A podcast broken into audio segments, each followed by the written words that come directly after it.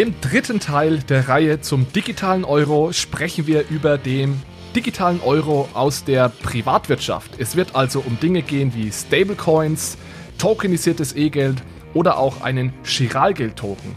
Und vor allem reden wir darüber, welche Herausforderungen private Institutionen haben, wenn sie einen solchen Euro ausgeben möchten.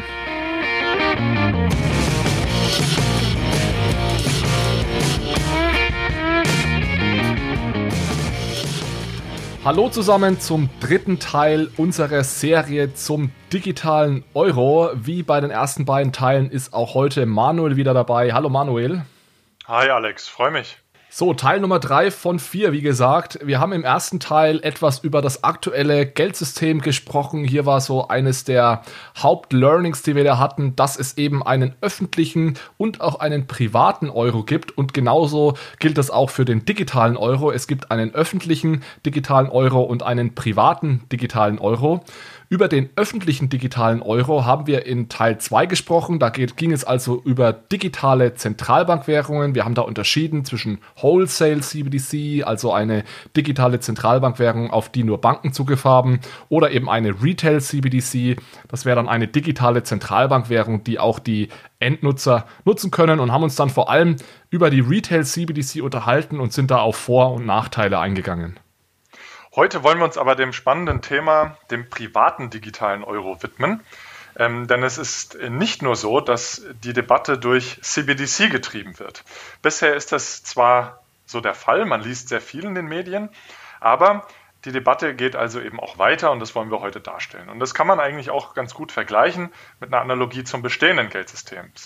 Denn wenn wir heute vom Euro sprechen, dann meinen wir eben nicht nur die Banknoten, die also von der Zentralbank ausgegeben werden, sondern wir meinen auch das Giralgeld, was wir in der ersten Episode auch schon dargestellt haben. Das heißt, auch da haben wir eben eine private Lösung für den Euro. Es gibt auch kein Commercial Bank CBDC oder so etwas. Ja? Also eine Privatlösung kann kein CBDC sein, sondern da geht es eben um andere Formen, und die wollen wir uns heute genauer angucken. Und was bedeutet das im Prinzip? Also die private Form eines Euros bedeutet im Prinzip einfach, dass das eine private Institution ist, die diesen Euro ausgibt. Also ähnlich wie es heute schon Geschäftsbanken tun, wenn sie den Euro ausgeben und auch erzeugen, kann es natürlich auch beim digitalen Euro der Fall sein, dass das private Institutionen tun. Und vielleicht noch was zur Motivation. Also das Thema wird 2021 uns sicherlich sehr, sehr stark begleiten. Denn direkt zum Jahresanfang hat die größte regulatorische Behörde in den USA, der Comptroller of the Currency, OCC, der hat Geschäftsbanken jetzt erlaubt, auch Stablecoins für den Geldtransfer von Bank zu Bank zu nutzen und im Prinzip als Alternative zu den bestehenden Interbankensystemen zu nutzen. Zum Beispiel eben Fedwire in Amerika, aber zum Beispiel auch das Swift-System, ja. Das heißt, das Thema ist also sehr, sehr spannend, es ist sehr wichtig und wird auch sicherlich noch im kommenden Jahr immer stärker diskutiert werden. Ja, Manuel hat jetzt schon ganz kurz das Wort Stablecoin erwähnt. Das wird auch sicherlich eine wichtige Rolle spielen heute. Aber vielleicht nochmal einen Schritt zurück. Wir haben jetzt beim letzten Mal gelernt, dass natürlich der öffentliche Euro, digitale Euro, von der Zentralbank emittiert wird. Jetzt ist die Frage, wie ist es denn beim digitalen Euro, beim privaten digitalen Euro, Entschuldigung. Heute ist es ja so, dass der private Euro, also ohne digital, der heute existierende private Euro, der kann entweder von Banken ausgegeben werden, das wäre dann das Giralgeld, oder es gibt auch sowas wie E-Geld-Institute, die also mehr oder weniger E-Geld ausgeben können. Da gehen wir später auch nochmal ein bisschen genauer drauf ein. Aber es ist relativ simpel, dass es eben relativ klar definiert ist, welche private Institution heute, die müssen alle sehr streng reguliert sein, welche privaten Institutionen den heutigen Euro ausgeben dürfen. Beim digitalen Euro ist das noch etwas weniger reguliert, und man sieht auch ganz, ganz viele Institutionen, die heute bereits versuchen, einen digitalen Euro oder natürlich auch digitalen US-Dollar auszugeben. Da haben wir natürlich Banken, da haben wir auch E-Geld-Institute, die das natürlich heute machen, aber wir haben auch und vielleicht sogar noch prominenter jegliche andere Institutionen oder Konsortien, die das versuchen. Und da denken wir an Dinge wie Libra oder jetzt neuerdings mit dem Namen Diem, die also ja keine Bank sind, die keine Finanzinstitution sind, sondern das ist ein Konsortium aus ja völlig normalen Unternehmen, sage ich jetzt mal, die eben versuchen, eine digitale Form des Euros oder US-Dollars auszugeben. Und zu guter Letzt gibt es dann sogar noch Arten des privaten digitalen Euros, die völlig ohne Institutionen funktionieren. Das ist dann, sind dann dezentrale Protokolle und da sind wir wieder sehr in dem Blockchain-Bereich, dass es also möglich ist, ein dezentrales Protokoll aufzusetzen auf der Blockchain, das Euros emittiert, das diesen Euro auch überwacht sozusagen und dafür sorgt, dass er einen stabilen Wechselkurs hat zum tatsächlichen Euro und das ist also tatsächlich jetzt in diesem digitalen Umfeld auch möglich. Also kurz nochmal zusammengefasst, es gibt Banken, die den digitalen Euro ausgeben, es gibt E-Geld-Institute, es kann jedes andere Unternehmen machen, auch Konsortien von Unternehmen und es gibt sogar dezentrale digitale Euros, hinter denen überhaupt keine Institution oder Unternehmen steht. Was für Formen vom privaten digitalen Euro wollen wir uns heute angucken? Also das größte Buzzword ist hier sicherlich das Buzzword Stablecoins. Ja, hier werden wir uns einfach mal klassische Stablecoins anschauen und auch definieren, was wir unter einem klassischen Stablecoin verstehen. Der kann natürlich eben ausgegeben werden von jeglicher privaten Institution, wie Alex gerade gesagt hat, Konsortien, aber auch Banken und eben dezentralen Institutionen. Dann werden wir uns angucken, eine Sonderform dieses Stablecoins, das wäre das synthetische CBDC. Ja. Das haben wir uns ja letzte Folge schon ein bisschen angeguckt, haben da auch schon verwiesen, dass wir das diese Folge auch wieder uns genauer anschauen werden, denn das ist eine ganz spezielle Form des Stablecoins, der im Prinzip nur von Banken ausgegeben werden kann. Ja.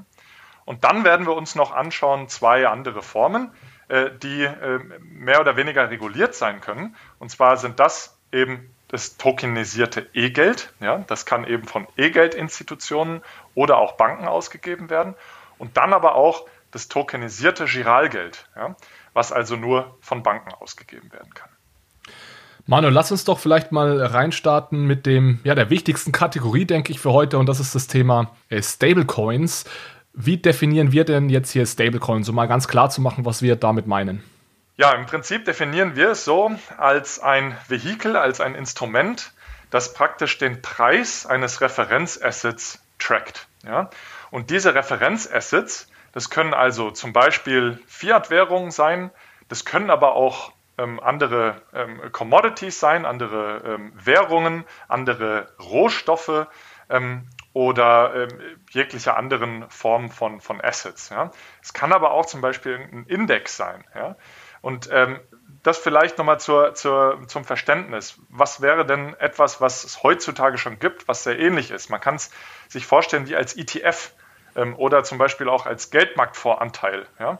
Das ist nicht wirklich ein Euro, sondern mehr ein Derivat eines Euros, was den Wert des Euros letztlich trackt und auch wiedergibt. Ja? Und das lässt sich auch ganz leicht verdeutlichen am Beispiel von Tether. Ja? Also Tether ist eben ein sehr verbreiteter Stablecoin im Crypto-Space. Der ist durch US-Dollar gedeckt, bzw. will den Wert des US-Dollars darstellen. Und Tether ist aber anders als der US-Dollar, den man vielleicht auch in dem Wallet, wenn man jetzt zum Beispiel an eine Börse wie Coinbase denkt, wo man den Dollar oder den Euro halten kann, dann ist das nicht dasselbe. Denn Tether ist praktisch wie ein neues Crypto-Asset, was auch gehandelt werden kann. Das heißt, man kann mit dem Geld, was man an einem Wallet hat, zum Beispiel eben dem Euro oder den US-Dollar auf Coinbase, kann man dieses Asset kaufen. Ja? Und dann hält man eben dieses Asset, was einen Wert von einem US-Dollar entsprechen soll oder auch einem Euro. Ja? Das heißt, das ist der große Unterschied. Es ist nicht direkt der Euro oder der US-Dollar, sondern eben nur ein Derivat darauf. Und wenn wir von Stablecoins reden und diese ganze Serie heißt ja digitaler Euro, dann meinen wir natürlich ganz spezifisch Stablecoins, die den Euro als Referenzasset haben. Das bedeutet Stablecoins, die versuchen, den Euro-Preis oder den Euro-Wert möglichst 1:1 zu tracken. Und jetzt ist natürlich die interessante Frage, und das muss man immer klar auseinanderhalten bei Stablecoins, wie wird denn dieser möglichst 1:1 Peg zum Euro erreicht? Also man kann sich natürlich als Stablecoin vornehmen, der Euro ist mein Referenzasset, ich versuche den Europreis nachzubilden, aber dann gibt es eben ganz verschiedene Möglichkeiten, wie ich diese Nachbildung erreiche. Und da unterscheidet man ganz grob zwei Kategorien.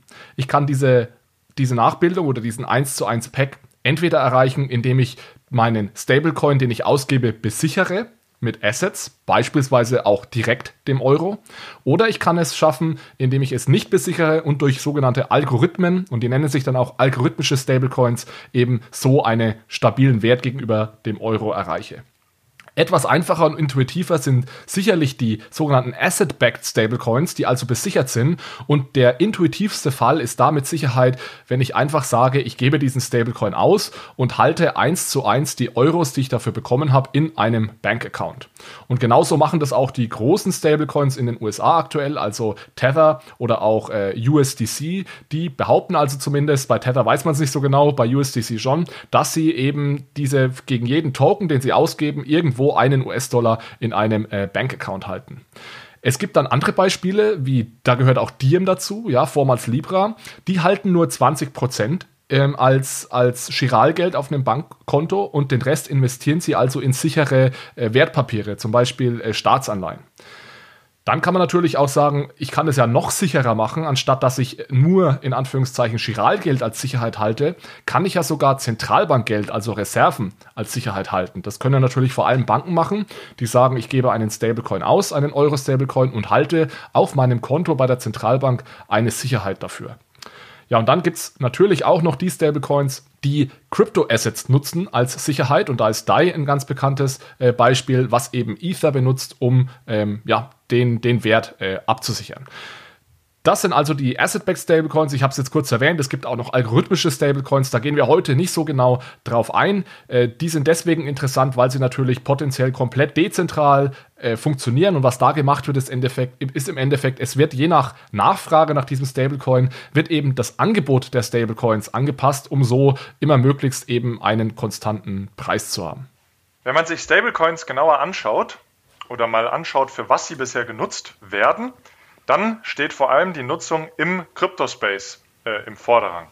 Das heißt, die wurden vor allem genutzt, um die starke Volatilität in den Kryptomärkten nicht ausgesetzt zu sein. Das heißt, man konnte relativ einfach eine Position, die man zum Beispiel in Bitcoin hielt, in einen Tether-Token zum Beispiel wechseln, um dann also diese Volatilität von Bitcoin nicht mehr ausgesetzt zu sein. Es wird auch häufig gesagt, dass es also eine On- und Off-Ramp für das Krypto-Trading bereitgestellt hat oder dafür genutzt wurde. Ja? Das heißt, es ist sehr viel einfacher, zum Beispiel von einem Tether-Account letztlich die jeweiligen Kryptowährungen zu kaufen.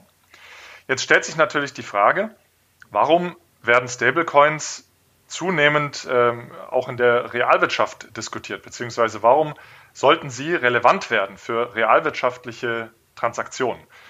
Und da geht es natürlich um die zugrunde liegende Technologie. Ja? Das heißt, die Distributed Ledger Technologie, die ermöglicht es eben also, dass Transaktionen programmierbar werden. Das Thema Delivery versus Payment, was wir schon mal angesprochen haben.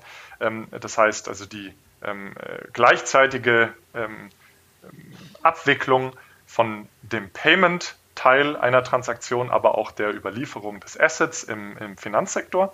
Aber zum Beispiel eben auch effiziente Übertragung oder effiziente Zahlung über Grenzen, über nationale Grenzen hinaus. Ja, Manuel, ich glaube, das ist genau der springende Punkt, ja, weil man fragt sich natürlich, was habe ich denn davon, wenn ich den US-Dollar oder den Euro jetzt einfach als Stablecoin abbilde, habe im Endeffekt genau dasselbe, auch noch ein bisschen schlechter, weil es ja meistens kein 1:1 Wechselkurs ist. Was sind denn da eigentlich die Vorteile? Und das ist genau der Punkt hier, dass ich eben diesen Token dann plötzlich auf der Blockchain liegen habe und auf der Blockchain eben durch diese neue Technologie ergeben sich, wie du gerade erwähnt hast, ganz, ganz tolle Möglichkeiten, eben diesen Token dann auch zu nutzen. Bisher sind diese Token aber nicht reguliert und das ist sicherlich auch einer der Faktoren, die Umsetzbarkeit und den Nutzen dieser Tokens in realwirtschaftlichen oder auch Nicht-Krypto-Transaktionen letztlich verhindert. Ja. Das wird sich aber ändern. Ja. Also man sieht an vielen Stellen, auch in Europa, dass sich die Regulatoren eben dem Thema widmen und Stablecoins auch regulieren möchten. Und das liegt auch daran, dass also 2020 ein enormes Wachstum in diesem Stablecoin-Markt entstanden ist. Also von 5 Milliarden auf ungefähr 25 Milliarden Dollar Marktkapitalisierung sind diese Stablecoins gestiegen, also ungefähr verfünffacht. Ja. Und darum wird es eben heute gehen. Das heißt, wie können Stablecoins letztlich reguliert werden, um einen Euro auf dem Distributed Ledger, also einen digitalen Euro, so wie wir ihn definieren, als Token letztlich zu erschaffen und dass er eben auch in normalen Nicht-Krypto-Transaktionen genutzt werden kann. Wir unterscheiden jetzt hier mal drei verschiedene Formen von Stablecoins, die wir ganz kurz mit euch durchgehen und auch so ein bisschen die Vor- und Nachteile dieser verschiedenen Arten von Stablecoins herauszustellen. Wir fangen da erstmal an mit den ganz klassischen Stablecoins. Das ist vermutlich auch das, woran ihr jetzt denkt, vor allem wenn ihr aus dem Crypto-Space kommt. Das sind also Dinge wie Tether, das sind Dinge wie USDC, Dinge wie DAI, vielleicht dann auch Ampleforth. Und später gehen wir dann aber auch noch auf Stablecoins ein, die eben teilweise schon reguliert sind und auf Stablecoins, die es noch gar nicht gibt. Ja? Und dazu gehört sowas wie tokenisiertes E-Geld oder eben auch diese synthetische CBDC, über die wir auch im letzten Teil schon gesprochen haben. Also ich schlage mal vor, wir starten ganz einfach mal mit den klassischen Stablecoins. Ich habe da jetzt schon einige genannt. Das sind eben Dinge wie USDT, also Tether oder USDC, also Stablecoins, die einfach durch den US-Dollar in dem Fall oder durch den Euro dann in Form von Giralgeld gedeckt werden. Es gibt Dinge wie Diem, die teilweise durch Giralgeld, teilweise durch Staatsanleihen besichert sind. Dann gibt es Dinge, habe ich auch schon erwähnt, wie DAI, die eben durch Crypto-Assets besichert sind. Und Ampleforth wäre ein Beispiel für so einen algorithmischen Stablecoin, der also gar nicht besichert ist, sondern durch eine automatische Anpassung des Angebots eben versucht, einen gleichmäßigen oder gleichbleibenden Preis zu erreichen. Der Vorteil, das hatten wir auch schon kurz angesprochen, ist einfach die Preisstabilität im Crypto-Space. Ja? Das heißt, wenn man eben Fiat halten möchte, eine Fiat-Währung in den Kryptomärkten halten möchte, braucht man nicht unbedingt aus diesem gesamten Krypto-Ökosystem rauszugehen und praktisch das System zu verlassen und dann also wirklich im bestehenden Geldsystem das Geld in einem Bankaccount zu halten, sondern man kann relativ einfach dann eben diesen Token halten, der also relativ stabil gegenüber dem Euro oder dem US-Dollar bleibt. Ja?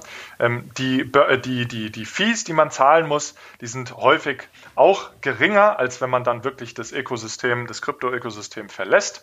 Und ganz wichtig ist auch, und das ist natürlich ein sehr großer wachsender Markt auch gerade 2020 gewesen, das ist der gesamte DeFi-Space, Decentralized Finance, wo also auch diese Stablecoins als Zahlungsmittel und als Medium of Exchange letztlich genutzt werden. Das heißt, um in diesen Kryptomärkten, in diesen speziellen Kryptomärkten eben teilnehmen zu können, braucht man sogar diese Tokens. Ja, neben den Vorteilen gibt es natürlich auch einige Nachteile. Manuel hat schon erwähnt, dass diese Stablecoins heute noch nicht reguliert sind. Das heißt, es ist beispielsweise bei Tether nicht 100% klar, ob diese 1:1 Deckung durch Giralgeld überhaupt existiert. Tether hat das auch noch nicht beweisen können bis jetzt. Gleichzeitig hat der Nutzer eines solchen Stablecoins auch kein Recht, diesen Stablecoin, kein gesetzlich abgesichertes Recht, diesen Stablecoin auch wieder umzutauschen in echte US-Dollar, nenne ich es jetzt mal. Also dadurch, dass das sich alles noch im wenig regulierten Bereich abspielt, hat es natürlich gewisse Risiken, die sich dann natürlich auch materialisieren könnten und Auswirkungen auf die Finanzmarktstabilität haben könnten. Also gerade so im Bereich von algorithmischen Stablecoins ist es beispielsweise völlig unklar, ob die wirklich funktionieren über eine längere Frist. Es kommt auch immer mal wieder vor, dass so ein Stablecoin nicht mehr funktioniert und dann auch einfach nicht mehr stable ist. Und ähnlich eben, wie gesagt, jetzt selbst bei den besicherten Stablecoins, wenn es eben nicht klar ist, ob die wirklich zu 100% besichert sind, dann gibt es einfach gewisse operationelle Risiken. Und wenn wir uns vorstellen, dass wir hier unser Geldsystem oder Finanzsystem auf diesen Coins aufbauen, dann ist es natürlich schon von Nachteil, wenn der, ich nenne es jetzt mal Base Layer, also das Geld selbst schon riskant ist, dann hat es natürlich sehr große Implikationen. Und ein Punkt vielleicht noch, selbst wenn wir jetzt wüssten, dass diese Stablecoins 1:1 besichert sind mit Giralgeld, habe ich ja trotzdem noch dieses Gegenparteirisiko, weil dann ist es ja trotzdem nur in Anführungszeichen besichert mit Geld, das bei der Bank liegt. Und das Geld, das bei der Bank liegt, hat ja wiederum Gegenparteirisiko der Bank. Das heißt, die Bank kann ja auch pleite gehen. Es bildet sich praktisch durch den Stablecoin eine neue Schicht über dem Giralgeld der Geschäftsbanken. Ja? Das heißt, wenn dort was schief läuft, dann könnte also auch ein Run auf diese Stablecoins passieren, der dann auch Probleme für die Banken erzeugen könnte. Ja? Und das große Problem ist sicherlich bei den Stablecoins, dass der der Zusammenhang zum Zentralbankgeld immer weiter abnimmt. Ja? Das heißt, wenn Stablecoins wirklich in großem Umfang genutzt werden, dann wird eigentlich kein Zentralbankgeld mehr im Hintergrund gebraucht, weil dieser Stablecoin, der kann ja von A nach B direkt ohne Intermediäre übertragen werden. Das heißt, die eigentliche Basis des Geldsystems, was heute eben das Zentralbankgeld, vor allem die Zentralbankreserven darstellen, diese Basis, die wird eigentlich nicht mehr gebraucht. Ja? Und das schwächt natürlich die Kontrolle der Zentralbank, nicht nur über das Bankensystem, sondern eben auch über die gesamte Währung. Denn sie ist praktisch die Institution, die das gesetzliche Zahlungsmittel herausgibt, was natürlich in Euro ausgegeben ist und auch denominiert ist. Allerdings gibt es dann eben ein Surrogat, eine neue Ebene über dem Bankengeld, was sich von dem Zentralbankgeld losgelöst hat. Und das ist also auch ein weiteres Problem, was die Zentralbank natürlich verhindern möchte, dadurch, dass eben die Geldhoheit, die Monetary Sovereignty, wie es auf Englisch heißt, gefährdet werden könnte. Genau, man kann sich also vorstellen, dass im Zentrum unseres Geldsystems steht also das Zentralbankgeld, das ist der Anker, der kommt von der Zentralbank und alles außenrum sind dann private Formen dieses Geldes, die entweder näher an dem Zentralbankgeld stehen und sehr gut kontrolliert werden können, auch durch den Link zum Zentralbankgeld und bei diesen klassischen Stablecoins, das hat Manuel gerade erwähnt, da bewegen wir uns schon relativ weit weg vom Zentralbankgeld und deswegen sind diese eben auch schwieriger zu kontrollieren. Jetzt habe ich das vorhin schon erwähnt. Es gibt natürlich auch die Möglichkeit, wir sagen, wir bleiben sehr, sehr nahe bei diesem Zentralbankgeld und bringen damit eventuell diese Sicherheit, die jetzt bei diesen klassischen Stablecoins fehlt, wieder zurück. Und ein Beispiel dafür haben wir auch beim letzten Mal in Teil 2 schon besprochen. Das sind die sogenannten synthetischen CBDCs. Das heißt, es geht hier darum, dass vermutlich Banken einen Stablecoin ausgeben und diesen Stablecoin würden sie zu 100% bei der Zentralbank mit Zentralbankreserven besichern. Warum sage ich vermutlich Banken? Naja, weil aktuell in Europa zumindest, in den USA ist es ein bisschen liberaler, aber in Europa oder in der Eurozone ist es so, dass du eine Banklizenz brauchst, wenn du Zugang zu Zentralbankreserven haben möchtest.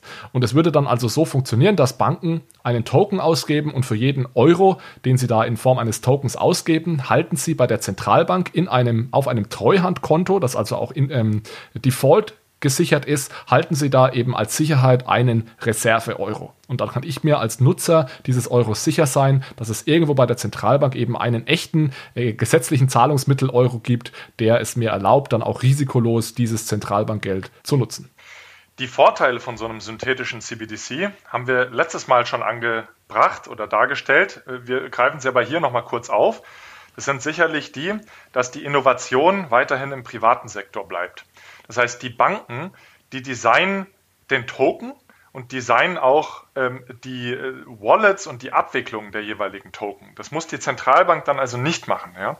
Das heißt, die sind letztlich dafür zuständig, mit den Kunden zu agieren und entwickeln auch die ganzen Prozesse wie Know Your Customer und die Anti-Money-Laundering-Devisen, die wickeln sie eben ab. Ja? Weiterhin ist es sicherlich sehr viel schneller einzuführen, so eine Lösung.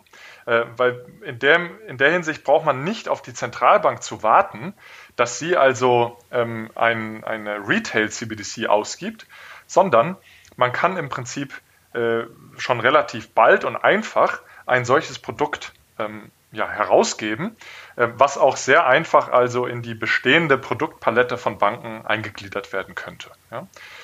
Weiterhin, wir hatten es gerade angesprochen, dass also ein Stablecoin die Geldhoheit von Zentralbanken schwächen könnte. Weiterhin könnte ein synthetisches CBDC da aber praktisch entgegenstehen. Denn dadurch, dass also diese Tokens zu 100% in Zentralbankgeld gedeckt sein müssen, geht also die Zentralbank A sicher, dass kein neues Geld erzeugt wird. Denn es muss ja immer zu 100% in Zentralbankgeld gedeckt sein.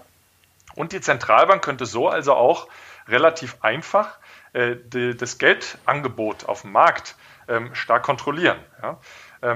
Dadurch eben, dass die Geschäftsbanken, die einen solchen Token ausgeben müssen, sich jederzeit und immer zu 100% in Zentralbankreserven refinanzieren müssen. Ja?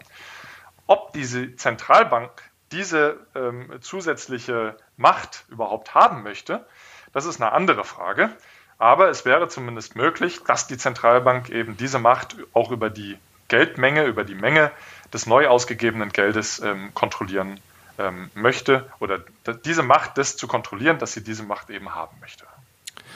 Ein weiterer Vorteil ist sicherlich, dass dieses Konstrukt von so einer synthetischen CBDC eben sehr nah am heutigen Geldsystem ist. Das heißt, die Gesetzgebung würde eigentlich mehr oder weniger gleich bleiben. Man müsste da nur ganz kleine Dinge ändern und wir bleiben vor allem eben auch in diesem zweigliedrigen System aus Zentralbank und Bankensektor und jeder übernimmt mehr oder weniger die Rolle, die er heute auch übernimmt. Also vor allem haben die Banken eben den Kontakt zu den Endkunden, können da innovativ sein und so weiter.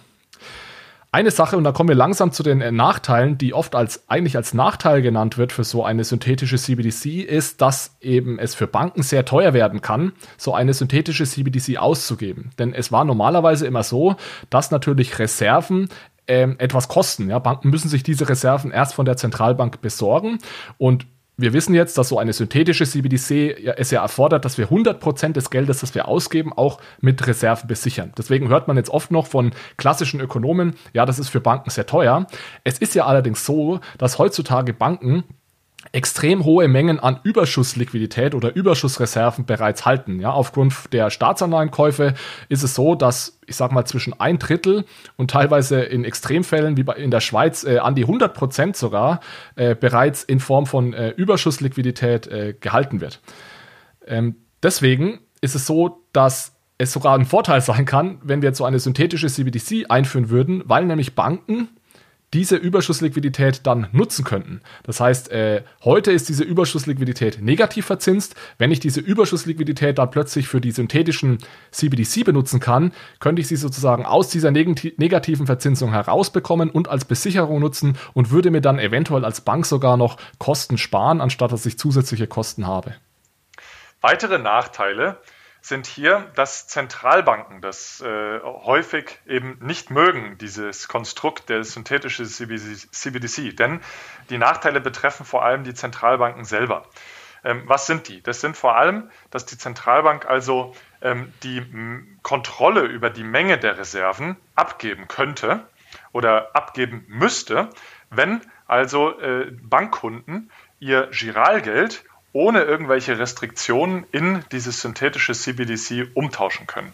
Das ist im Prinzip ein ähnlicher Punkt, wie man es auch beim normalen CBDC, also einen echten CBDC von der Zentralbank hat. Denn die Zentralbank hat dann also, wenn sie weiterhin, so wie es im heutigen System der Fall ist, also praktisch alle Reserven bereitstellt, die der Bankensektor nachfragt, das heißt also kein Cap, keine Limitierung auf dem Angebot, auf der Angebotsseite des Zentralbankgelds hat, dann würde sie die Kontrolle über das Angebot der Zentralbankreserven in dem Sinne auch verlieren.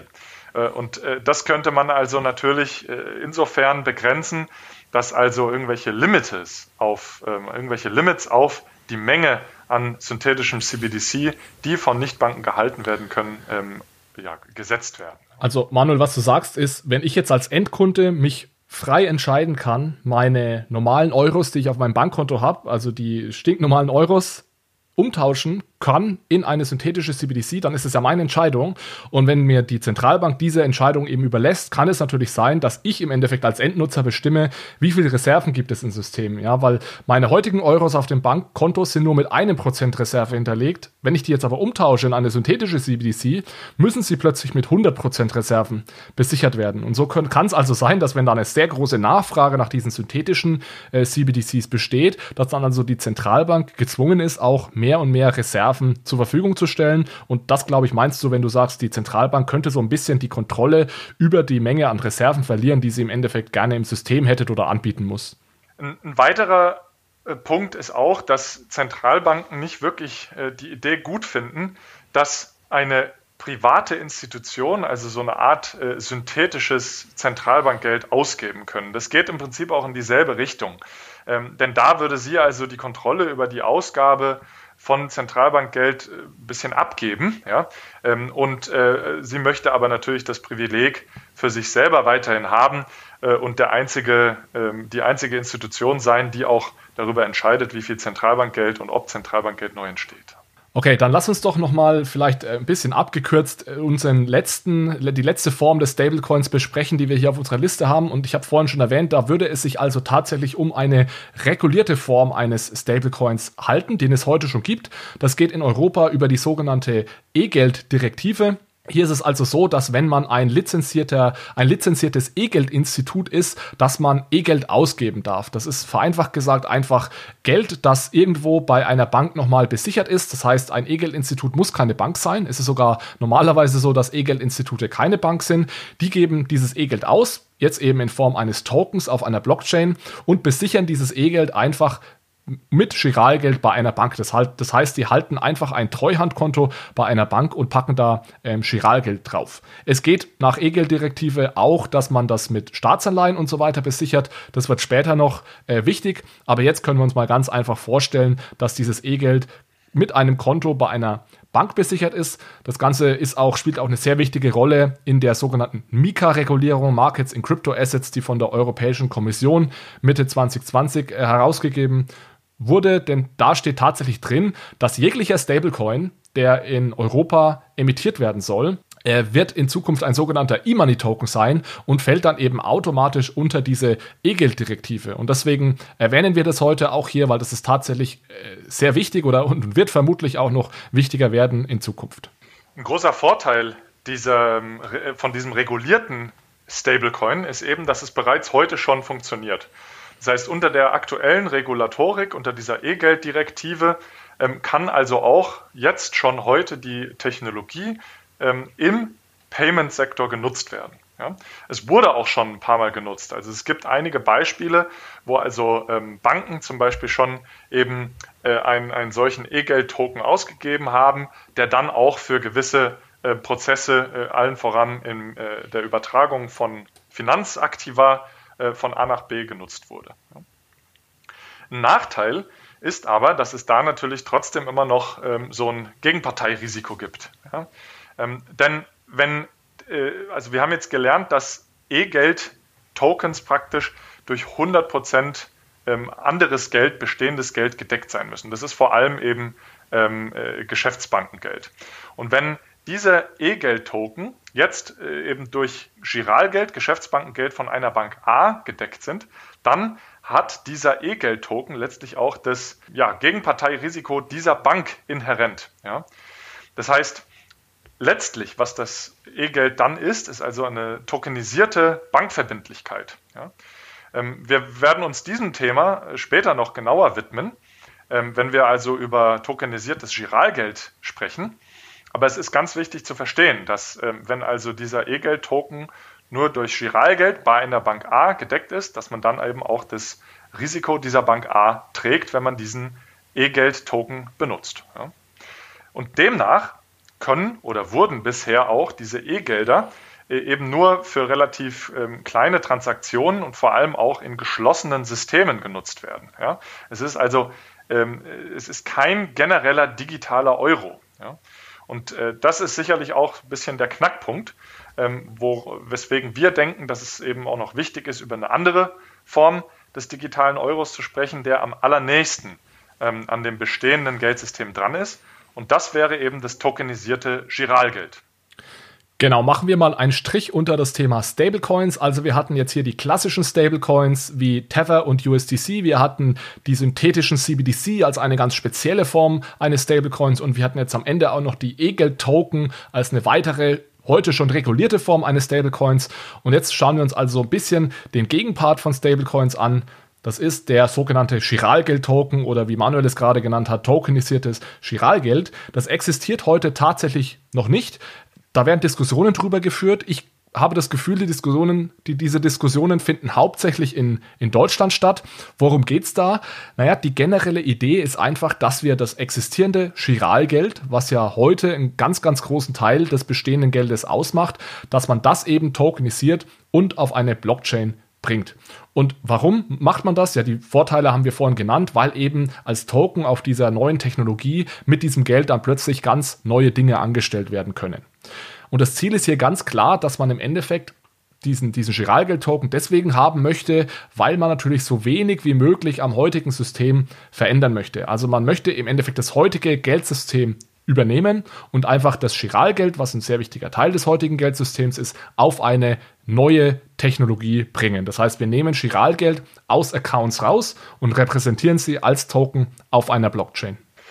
Die Vorteile wären natürlich, dass das sicherlich die am wenigsten disruptive Form des digitalen Euros wäre. Ja?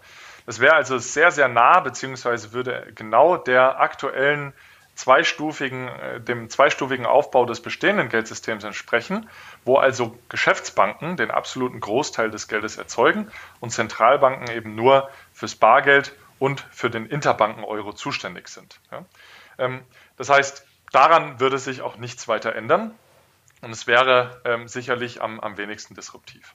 Es gibt natürlich auch einige Nachteile zum Thema Giralgeld-Token und ein ganz wichtiger Punkt hier ist das Problem der fehlenden Fungibilität oder der potenziell fehlenden Fungibilität. Was bedeutet das genau? Wenn wir einen Euro-Token haben, dann wollen wir natürlich, dass dieser Euro-Token perfekt austauschbar ist. Und zwar ganz ähnlich heute wie beim Bargeld möchte ich natürlich sicher gehen, dass der 10-Euro-Schein, den ich in meiner rechten Hand halte, identisch und perfekt austauschbar mit dem 10-Euro-Schein ist, den ich in meiner linken Hand halte. Und genau diesen Zustand könnten wir eventuell verlieren, wenn wir jetzt den Euros aus Accounts herausnehmen und in Form von Token repräsentieren.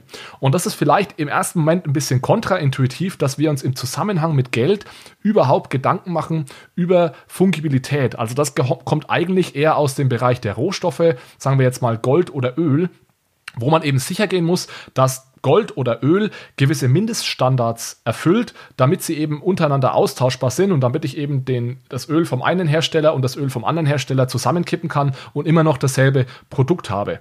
Dieses Problem hatten wir nie beim Geld, weil das Geld immer perfekt fungibel war. Jetzt kann es aber eben passieren, wenn wir es aus Accounts herausnehmen, dass wir diese Fungibilität nicht mehr haben.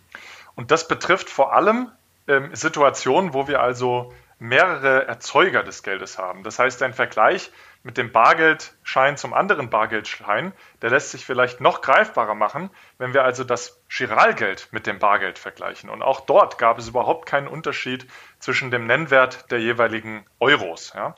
Wenn wir das ganze System insofern verändern, dass wir den Euro, den Giralgeld-Token, den Giralgeld-Euro tokenisieren und praktisch ohne das Zentralbankgeld übertragbar machen, ja? Dann könnte es also insofern zu der Situation kommen, dass wir praktisch ganz viele unterschiedliche Stablecoins, ausgegeben von Banken haben, die auch unterschiedliche Assets auf der Aktivseite der Bilanz halten, die natürlich auch von der Qualität der Assets sehr sich unterscheiden können. Ja. Genau, also da gibt es dann den Commerzbank-Token, es gibt den BNP Paribas-Token, es gibt den Deutsche Bank-Token und so weiter. Und das muss nicht unbedingt zu einem Problem führen. Du hast gesagt, also der drohende Fungibilitätsverlust, aber es könnte also dazu kommen. Und es kann immer dann dazu kommen, wenn also vor allem Zahlungen in großen Mengen, in hohen Mengen abgewickelt werden, wo also dann der Empfänger dieser Zahlung doch mal genauer hinschaut und dann merkt, aha, jetzt kriege ich hier also eine Verbindlichkeit an die Deutsche Bank zum Beispiel übertragen und die Deutsche Bank, die hat jetzt ganz andere qualitativen Assets auf der Aktivseite der Bilanz. Somit ist also auch die Verbindlichkeit, die dann übertragen wird, also dieser Giralgeld-Token, ganz anders gedeckt. Ja. Lass uns das doch mal mit dem heutigen Euro vergleichen. Wenn heute ein Euro transferiert wird von der Deutschen Bank zur Commerzbank, passiert genau das, was du vorhin gesagt hast, dass im Hintergrund eben gleichzeitig ein Zentralbank-Euro fließt. Das heißt, die Commerzbank bekommt in dem Fall keinen Deutsche Bank-Euro, sondern die Commerzbank bekommt einen Zentralbank-Euro. Bei Tokens wäre es jetzt so, dass die Commerzbank also tatsächlich den Deutsche Bank-Euro bekommen würde, weil nicht automatisch ein Ausgleich über Zentralbankgeld stattfindet. Und damit hätte die Commerzbank eben jetzt ein Gegenparteirisiko gegenüber der Deutschen Bank, weil wenn die Deutsche Bank ausfällt, wird natürlich der Deutsche Bank Euro plötzlich wertlos. Und dann könnte es eben also dazu kommen, dass sich unterschiedliche Wechselkurse gegenüber diesen Tokens einstellen. Das heißt, der Euro ist also nicht mehr fungibel, sondern es gibt unterschiedliche Erzeuger des Euros, die also auch einen unterschiedlichen Wert letztlich haben, beziehungsweise die Tokens einen unterschiedlichen Wert haben. Und hier ist natürlich die Frage, wie kann man das verhindern? Also wie kann man die Fungibilität der Tokens sicherstellen? Das heißt, dass diese Tokens nicht mehr voneinander unterschieden werden können. Dass es also keinen Commerzbank-Token gibt, keinen Deutsche Bank-Token mehr gibt, sondern dass die gegeneinander eine 1 zu 1 Wechselkurs haben, aber auch vor allem zum Zentralbankgeld einen 1:1 Wechselkurs haben. Ja? Und da gibt es also unterschiedliche Möglichkeiten. Entweder kann man diese Tokens zu 100% mit Reserven decken. Und da sind wir wieder beim synthetischen CBDC. Das haben wir uns bereits angeschaut. Dann könnte man aber auch ein Instant Clearing sozusagen zugrunde führen. Das heißt, sobald ein Token von der Bank A bei der Bank B ankommt, wird automatisch im Hintergrund ein Settlement in Zentralbankgeld ausgelöst, was dann zum Beispiel eben auch über so ein Real-Time-Settlement-System wie zum Beispiel das TIPS-System im Euroraum abgewickelt werden kann. Und die dritte Möglichkeit ist, dass man also das Ganze als E-Geld designt. Das ist aber eigentlich keine richtige Lösung, denn was man da dann eben hat, ist letztlich eine Forderung an die ausgebende Geschäftsbank auf Auszahlung von diesem Geld.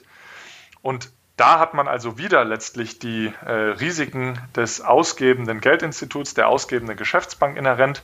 Und deswegen funktioniert das wahrscheinlich eben nur in einem geschlossenen System, wo eben der Empfänger und der Zahler der Transaktion Kunde bei derselben Bank sind.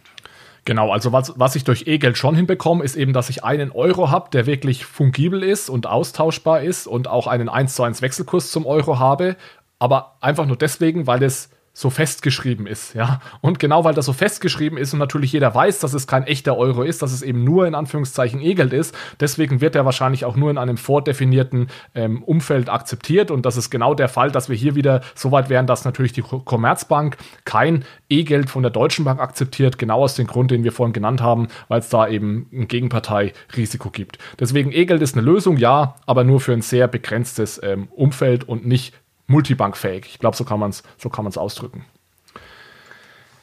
Ja, jetzt haben wir zum Abschluss nochmal ein Thema, das wir vielleicht die letzten Minuten noch diskutieren wollten. Und zwar stellt sich jetzt die Frage, ist es denn so, dass Stablecoins ganz allgemein und auch Commercial Bank Money Token, also Giralgeld Token, dass in diesem Zusammenhang neues Geld entsteht. Ja, diese Diskussionen sind ja aufgekommen im Umfeld mit Libra, jetzt mittlerweile heißt es ja Diem, aber ein Vorwurf gegenüber Libra damals war es, dass Libra neues Geld schafft und dass man das natürlich auf jeden Fall verhindern möchte, weil die Zentralbanken da ein Stück weit eventuell ihre monetäre Souveränität verlieren, wenn jetzt plötzlich private Unternehmen auch ihr eigenes Geld schaffen können, ja, dass dann die Zentralbank mehr oder weniger ihre geldpolitische Macht verliert. Und das soll natürlich auf jeden Fall verhindert werden.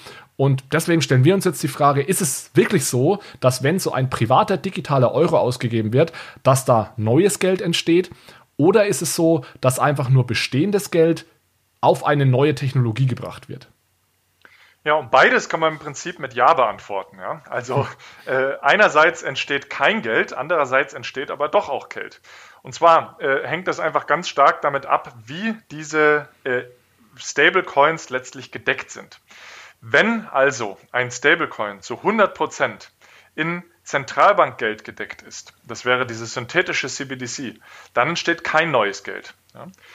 Es entsteht auch kein neues Geld, wenn es zu 100% in Giralgeld gedeckt ist. Das könnten also potenzielle E-Gelder sein, aber auch ganz klassische Stablecoins wie USDC zum Beispiel oder aber auch USDT, wenn also sicherstellt, dass Tether wirklich auch 100% des Geldes in Giralgeld zurückhält und auch letztlich den Token dadurch backt. Ja.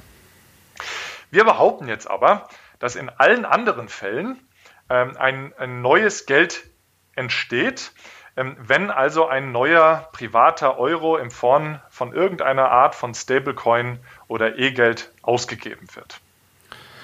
Und ich würde da unterscheiden, also ich würde ja auch sagen, ja, es entsteht in allen anderen Fällen neues Geld, würde da aber trotzdem noch eine Unterscheidung machen. Und zwar, wirklich neues Geld entsteht nur, wenn Banken einen Chiralgeld-Token ausgeben.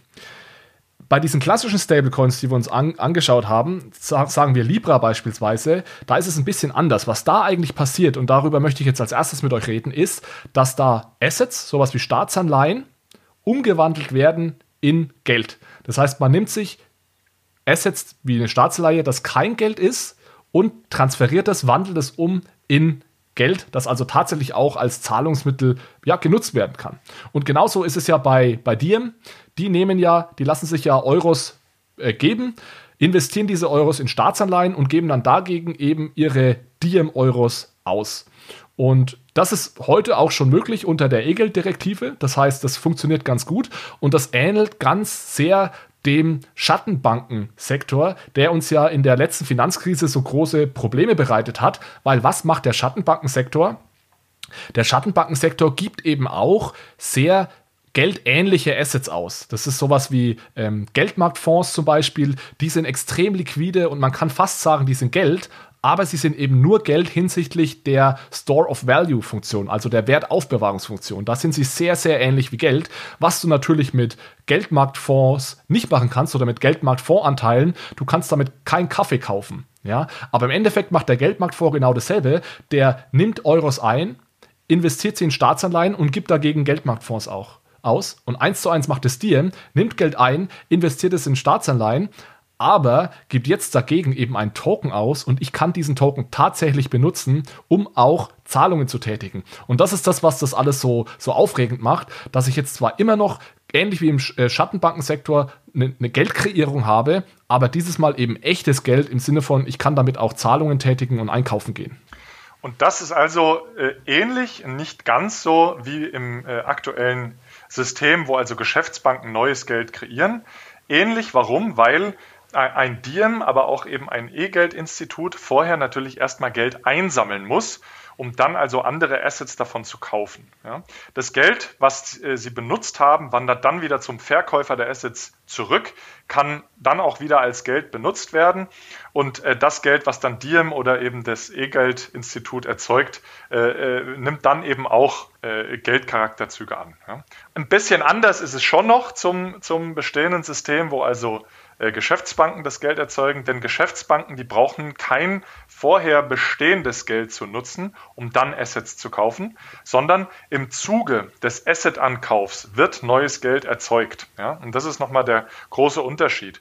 Das heißt, wenn wir also einen Giralgeld-Token haben, dann würde also sofort im Prozess des Giralgeld-Token-Erstellung oder der Giralgeld-Token-Erstellung würde neues Geld erzeugt werden. Das ist also sehr, sehr ähnlich bzw. gleich zum aktuellen System, wo sie eben durch Kreditvergabe oder aber auch den Ankauf von Assets eben neues Geld erzeugen werden.